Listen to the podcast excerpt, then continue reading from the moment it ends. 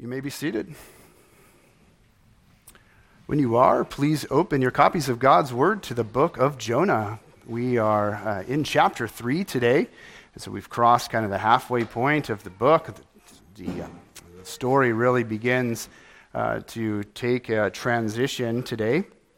Hope you've had fun uh, meditating on the book of Jonah. It's been fun for me and challenging for me um, to, to meditate on these passages and also to uh, write sermons. I hope they've been a blessing to you. What we're going to do today is we're going to read uh, Jonah chapter 3, but I want to start at the last verse of chapter 2, at uh, verse 10 of chapter 2, and then we'll read all the way through chapter 3.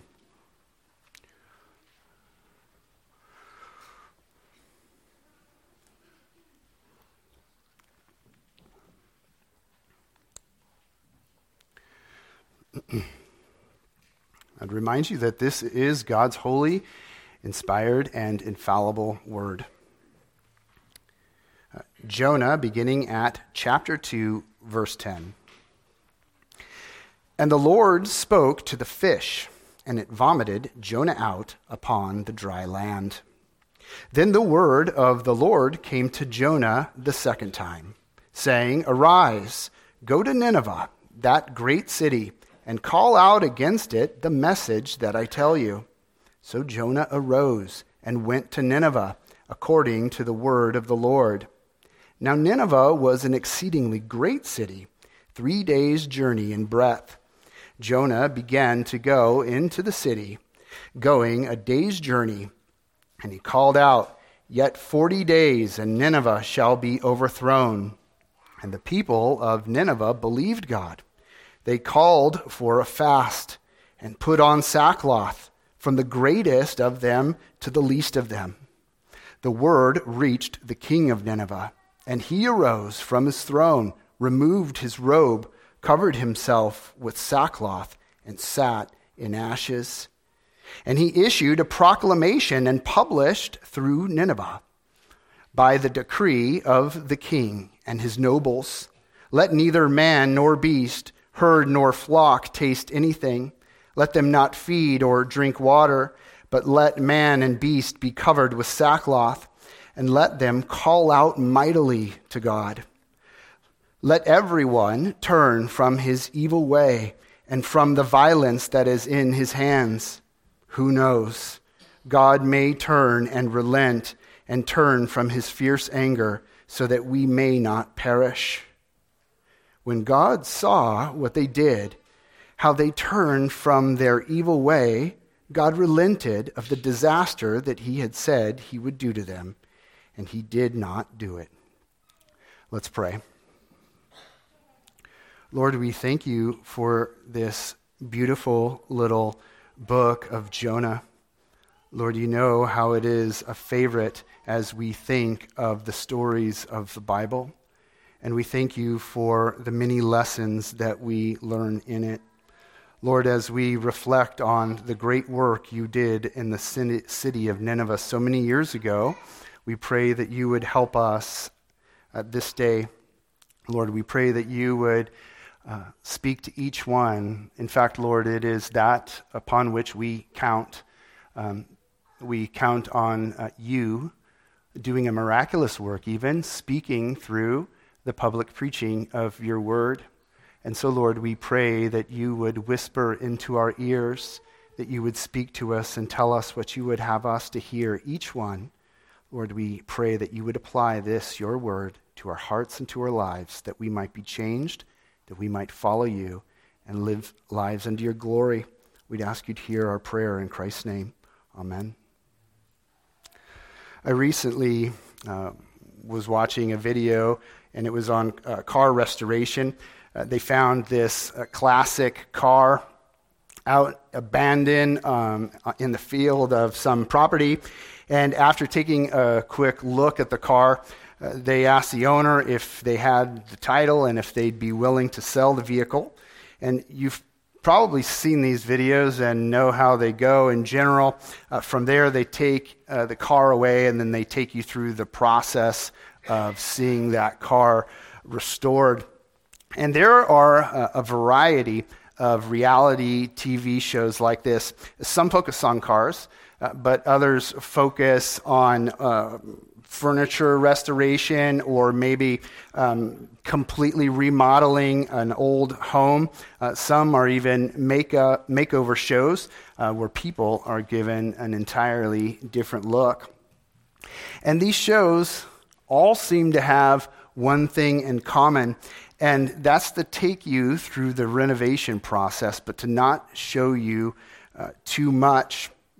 And that's because they want to have that uh, big reveal at the very end of the show.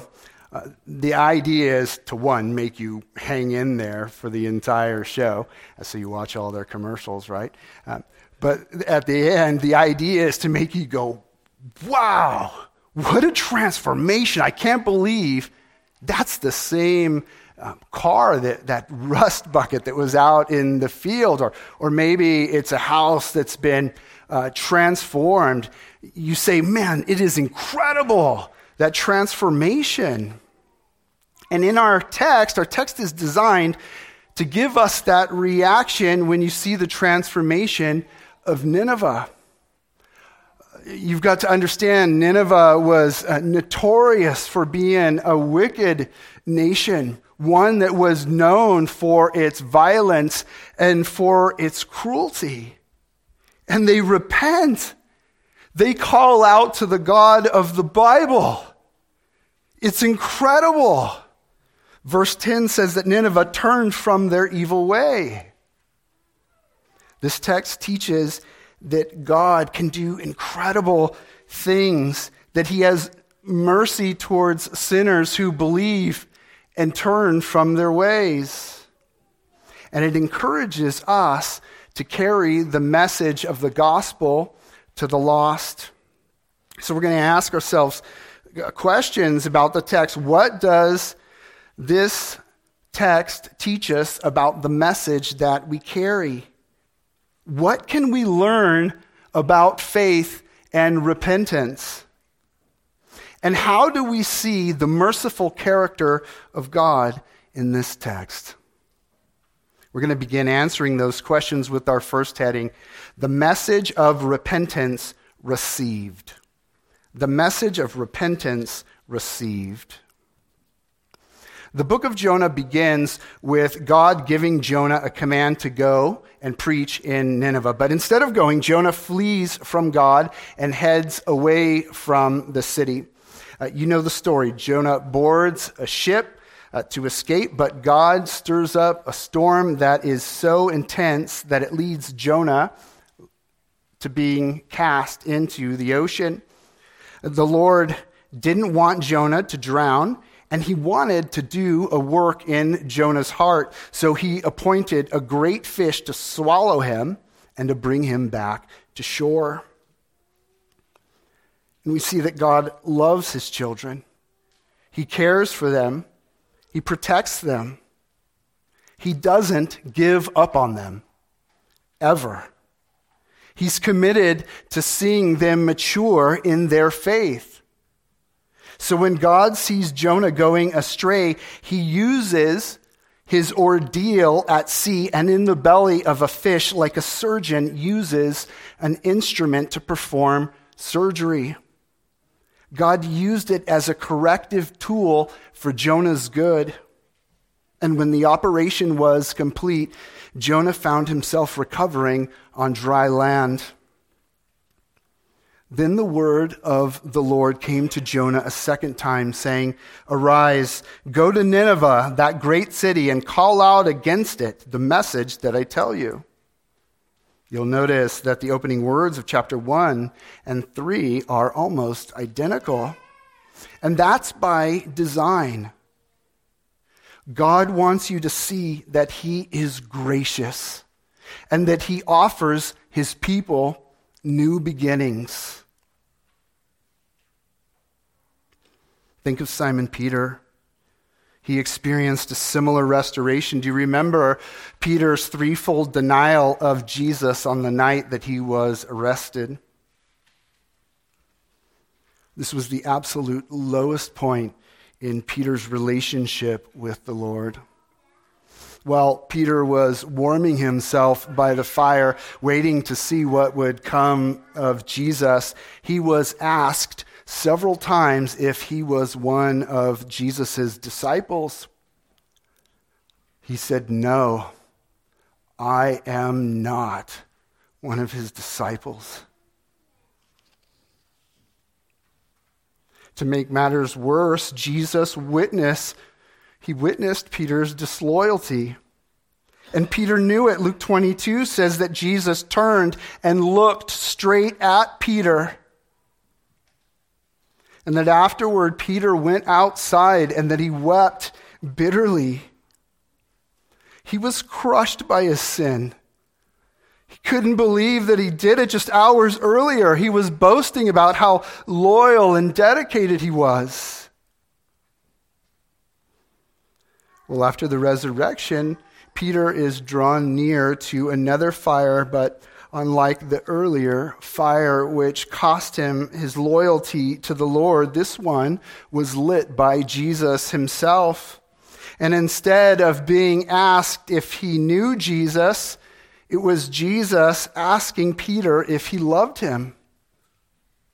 Peter understood that the Lord had forgiven him but he must have feared that permanent damage had been done to their relationship. That's often how it is between people. Maybe he wondered if he'd be sidelined because of his sin. But as Jesus spoke to Peter, the depth of his love and his restoring grace became clear. Jesus assured Peter and then he reinstated him to the task of shepherding his people and to his commission as a fisher of men. Peter knew that he was being offered a fresh start when again Jesus said, Follow me. These words took Peter back three years to the beginning of their relationship. Back to the beginning, it was a new start, it was a second chance. Likewise, in our text, the Lord is reinstating Jonah as a prophet, and he is entrusting him to carry his message to Nineveh. His commission is identical. The Lord says, Arise, go to Nineveh, that great city. But his second commissioning is more specific than the first was. Jonah is given the very words that he is to speak to Nineveh. Notice that God says, Call out against it the message that I tell you. Jonah understood what he needed to do, so he began preparing himself for the journey to Nineveh. What God asked him to do was very hard. It was difficult. Jonah would be the first prophet to go and preach inside a hostile foreign nation. Again, Assyria was known for their cruelty and their wickedness. But God strengthened and equipped Jonah for the task. Jonah rose in obedience. Verse 3 says So Jonah arose and went to Nineveh according to the word of the Lord. If you're a Christian, then like Jonah, you've been given a commission as well. The Great Commission. Jesus said, Go and make disciples of the nations. You're called to carry the message of the gospel to the lost whoever God has placed in your life, that's your mission field. Friends, family, co workers, classmates, acquaintances, neighbors. These are the people that God wants you to reach. It's no mistake, it's no coincidence 2 Corinthians 5 says Christians are ambassadors for Christ. You're called to represent Jesus in this world. But carrying the message of the gospel to people around you can feel next to impossible. It's scary. Maybe you think you don't have the personality for it. Maybe you're afraid of the reaction. They're going to get angry. They're not going to believe me anyway. When you're reminded of your responsibility to carry God's message of the gospel to the lost, maybe you feel like Jonah, asking yourself if you're going to obey or disobey. With the second chance and with God's help, Jonah gets up and he heads east in obedience to God's command. And when he's in Nineveh, he begins to preach, and we see that people believe. We see the message of repentance believed. That's our second heading the message of repentance believed.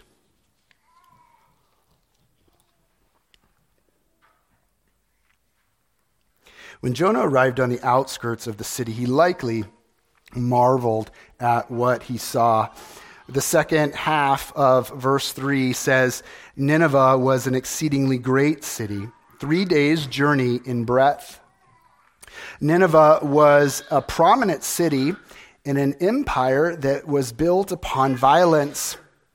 It was one of three royal cities in the Assyrian Empire. And Nineveh contained a royal palace, so its city was very closely connected to the Assyrian monarchy. Uh, God must have, uh, as I'm sure you are aware, he must have provided Jonah with a supernatural boldness as he began walking down the streets of Nineveh and entering into Nineveh's marketplaces. Jonah proclaimed the message he was given. Verse 4 says Jonah began to go into the city, going a day's journey, and he called out, Yet 40 days, and Nineveh shall be overthrown. When it comes to Jonah's message, we're only given one sentence. It stands to reason that this is a summary of what his fuller message was. We often uh, see this take place in places like the book of Acts, where you're given something of what was preached, but only a, a snippet of it, of what would have been a much broader sermon. The text provides you with the main thrust or the main emphasis behind Jonah's message he preached an oracle of doom. And if we look at the Old Testament prophets, we can reasonably infer the larger content of Jonah's message. In Jeremiah 18, the Lord commanded the prophet Jeremiah to go to a potter's house. And when Jonah arrived, he saw the potter working at his wheel. And the Lord spoke to Jeremiah. He said, if at any time I declare concerning a nation or a kingdom that I will pluck up and break down and destroy, and if that nation concerning which I have spoken turns from its evil, I will relent of the disaster that I intended to do to it.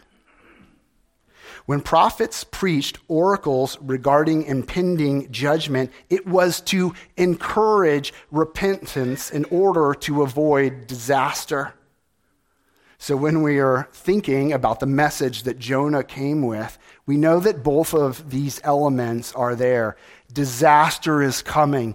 You need to turn from your sin. You need to believe. You need to call out for rescue. Just like Jonah, you and I are charged with carrying the message of the law and the gospel to people that God puts in our path. We have to warn people that they stand in jeopardy before the Lord. And that's because God is holy and just and pure. And we need to explain why that's a problem. It's a problem because we've all sinned against God. The problem must be addressed. We have to tell people that without Christ, they will stand before God to be judged under his eternal wrath. We also need to proclaim the news about Jesus' death for people's sin and about his resurrection from the dead and his offer of eternal life. Jesus died to pay the penalty for our sins. He is the only one who took on the wrath of God that was due to us for our sins. No one has to pay the penalty themselves. No one has to die for their own sins because God has sent his son, Jesus, to do that. But people must repent and believe. That's what we see the citizens of Nineveh do when they hear Jonah preaching. Verse 5 says, And the people of Nineveh believed God. They called for a fast and put on sackcloth from the greatest of them to the least of them. The Ninevites were worshippers of a variety of false gods. But now uh, they were aware of the one supreme deity and judge. But when they were confronted with the Word of God, they believed the Lord. They called out to Him. Jesus teaches us that this is a work of the Holy Spirit. It's the Spirit who calls us in question before God's judgment seat and awakens us to the true state of our heart when we're confronted with God's Word. It's like he comes in with a floodlight and he shines the word of God on our hearts, and we're finally able to see our need for forgiveness. When that happens, we find ourselves convinced and convicted of sin. On the day of Pentecost, about 50 days after Peter was restored, he preached a sermon on the streets of Jerusalem, and the sermon was full of Christ.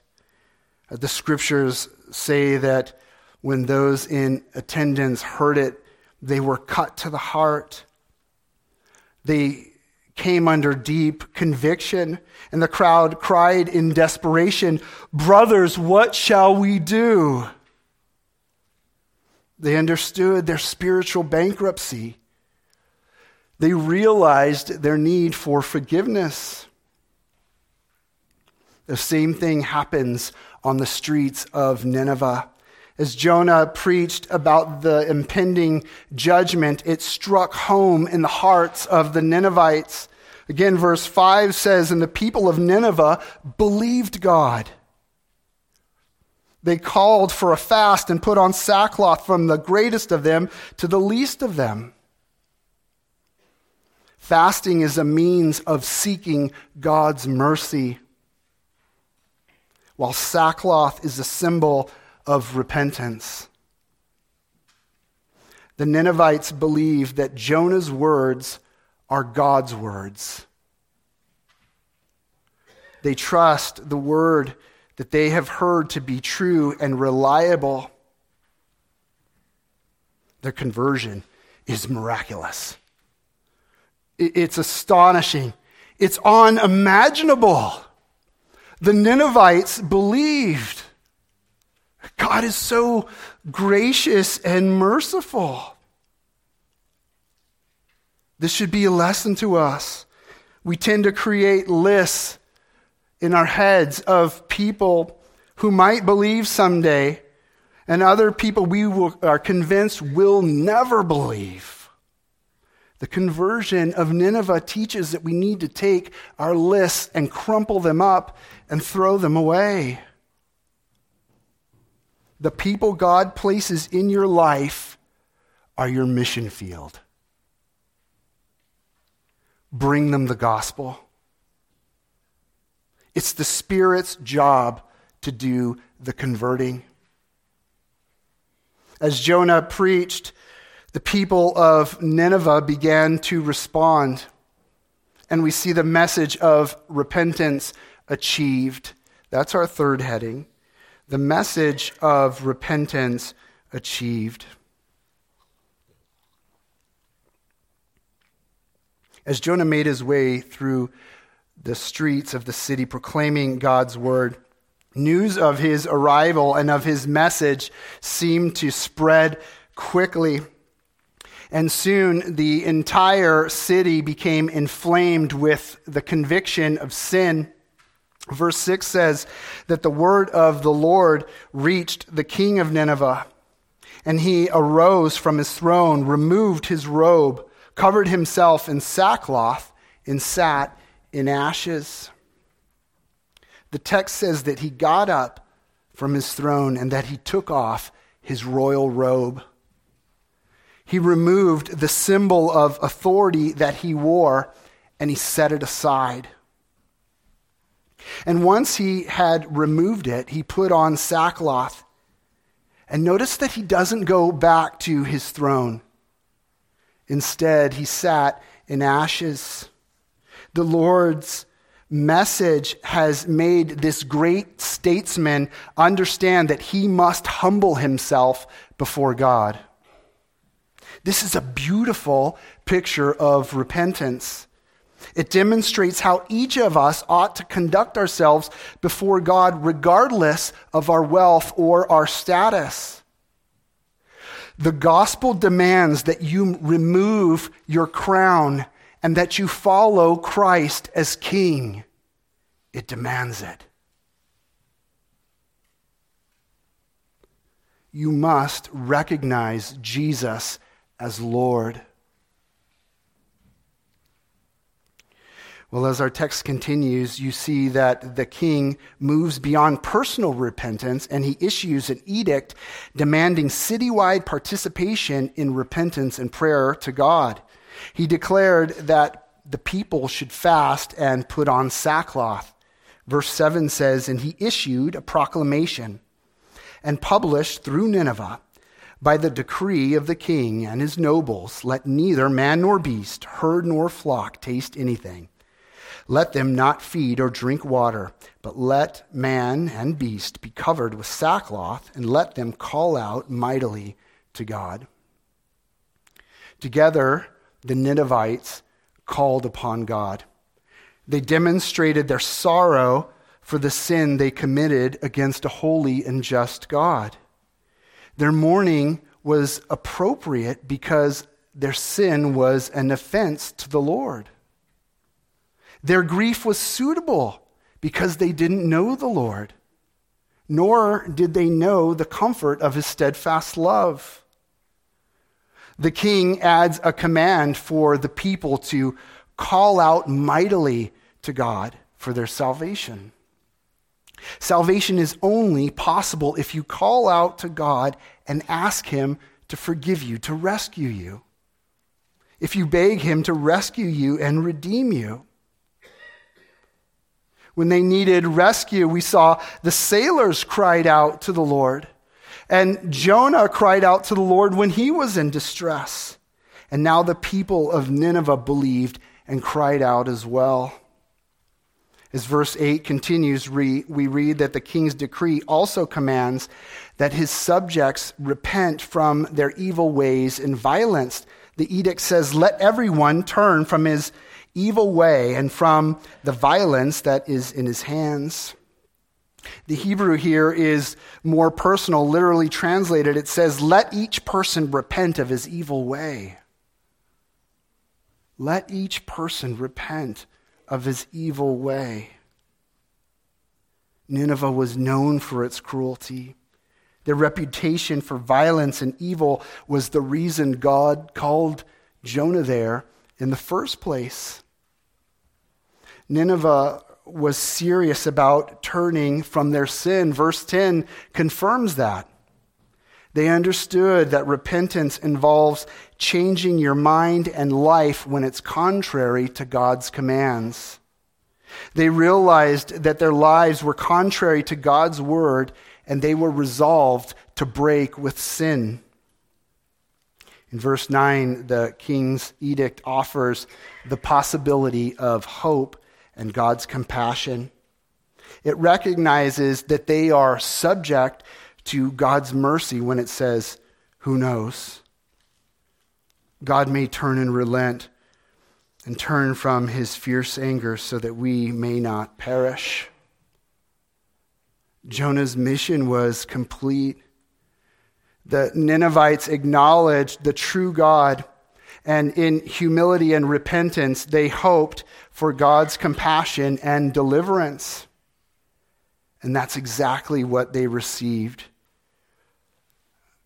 Verse 10 resumes the narrative saying, When God saw what they did, how they turned from their evil way, God relented of the disaster that he said he would do to them, and he did not do it.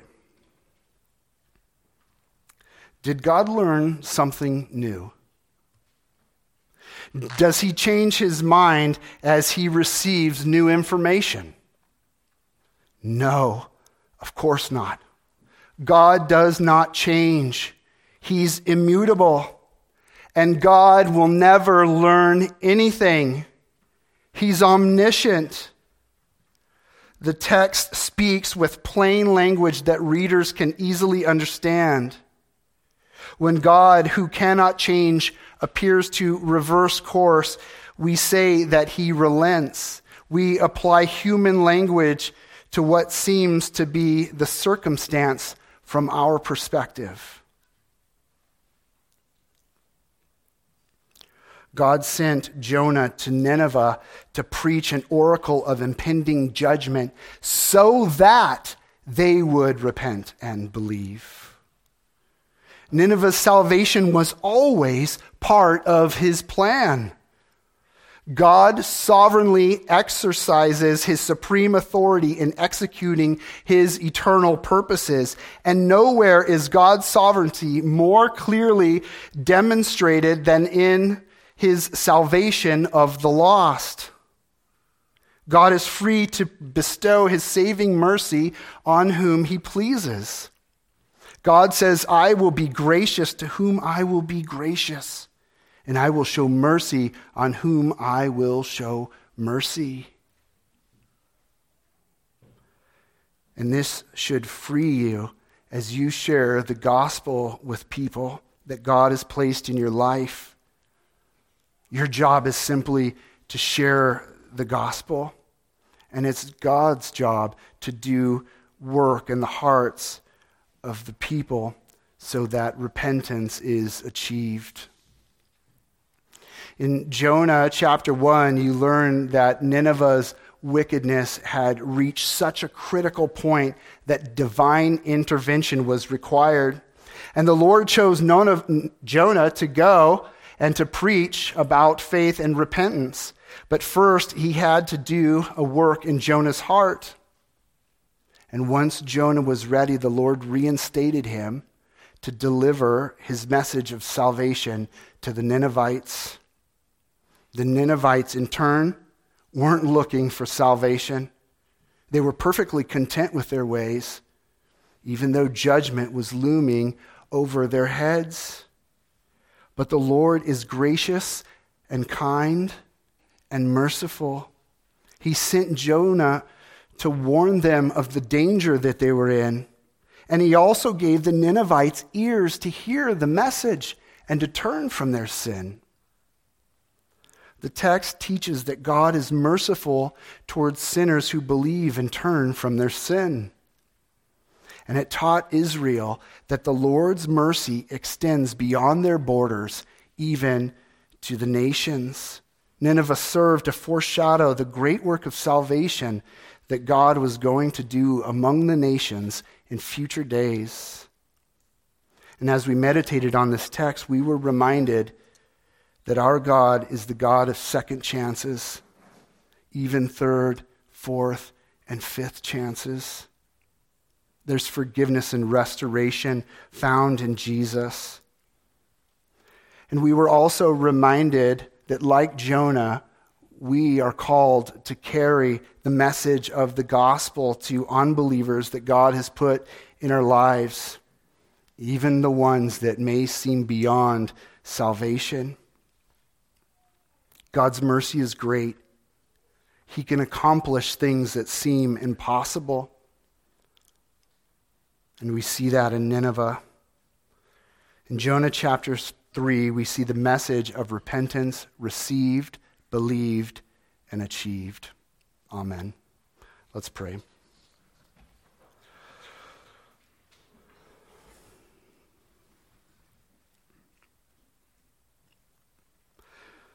Lord, in many ways, we were all Ninevites at one point.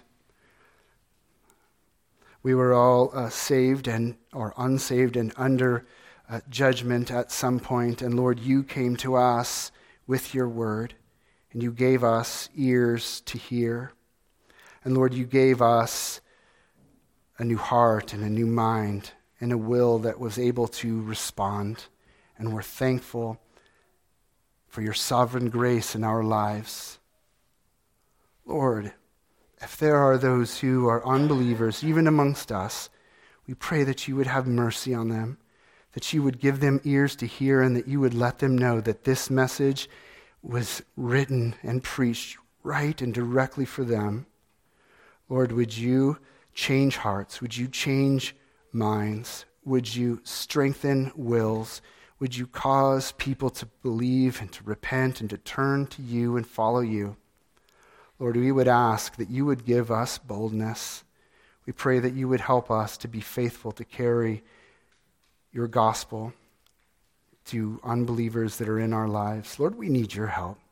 We pray that you would stir our hearts, that you would give us boldness and the desire to do so. Lord, may we be faithful to our calling. We'd ask that you'd hear our prayer. In Christ's name, amen.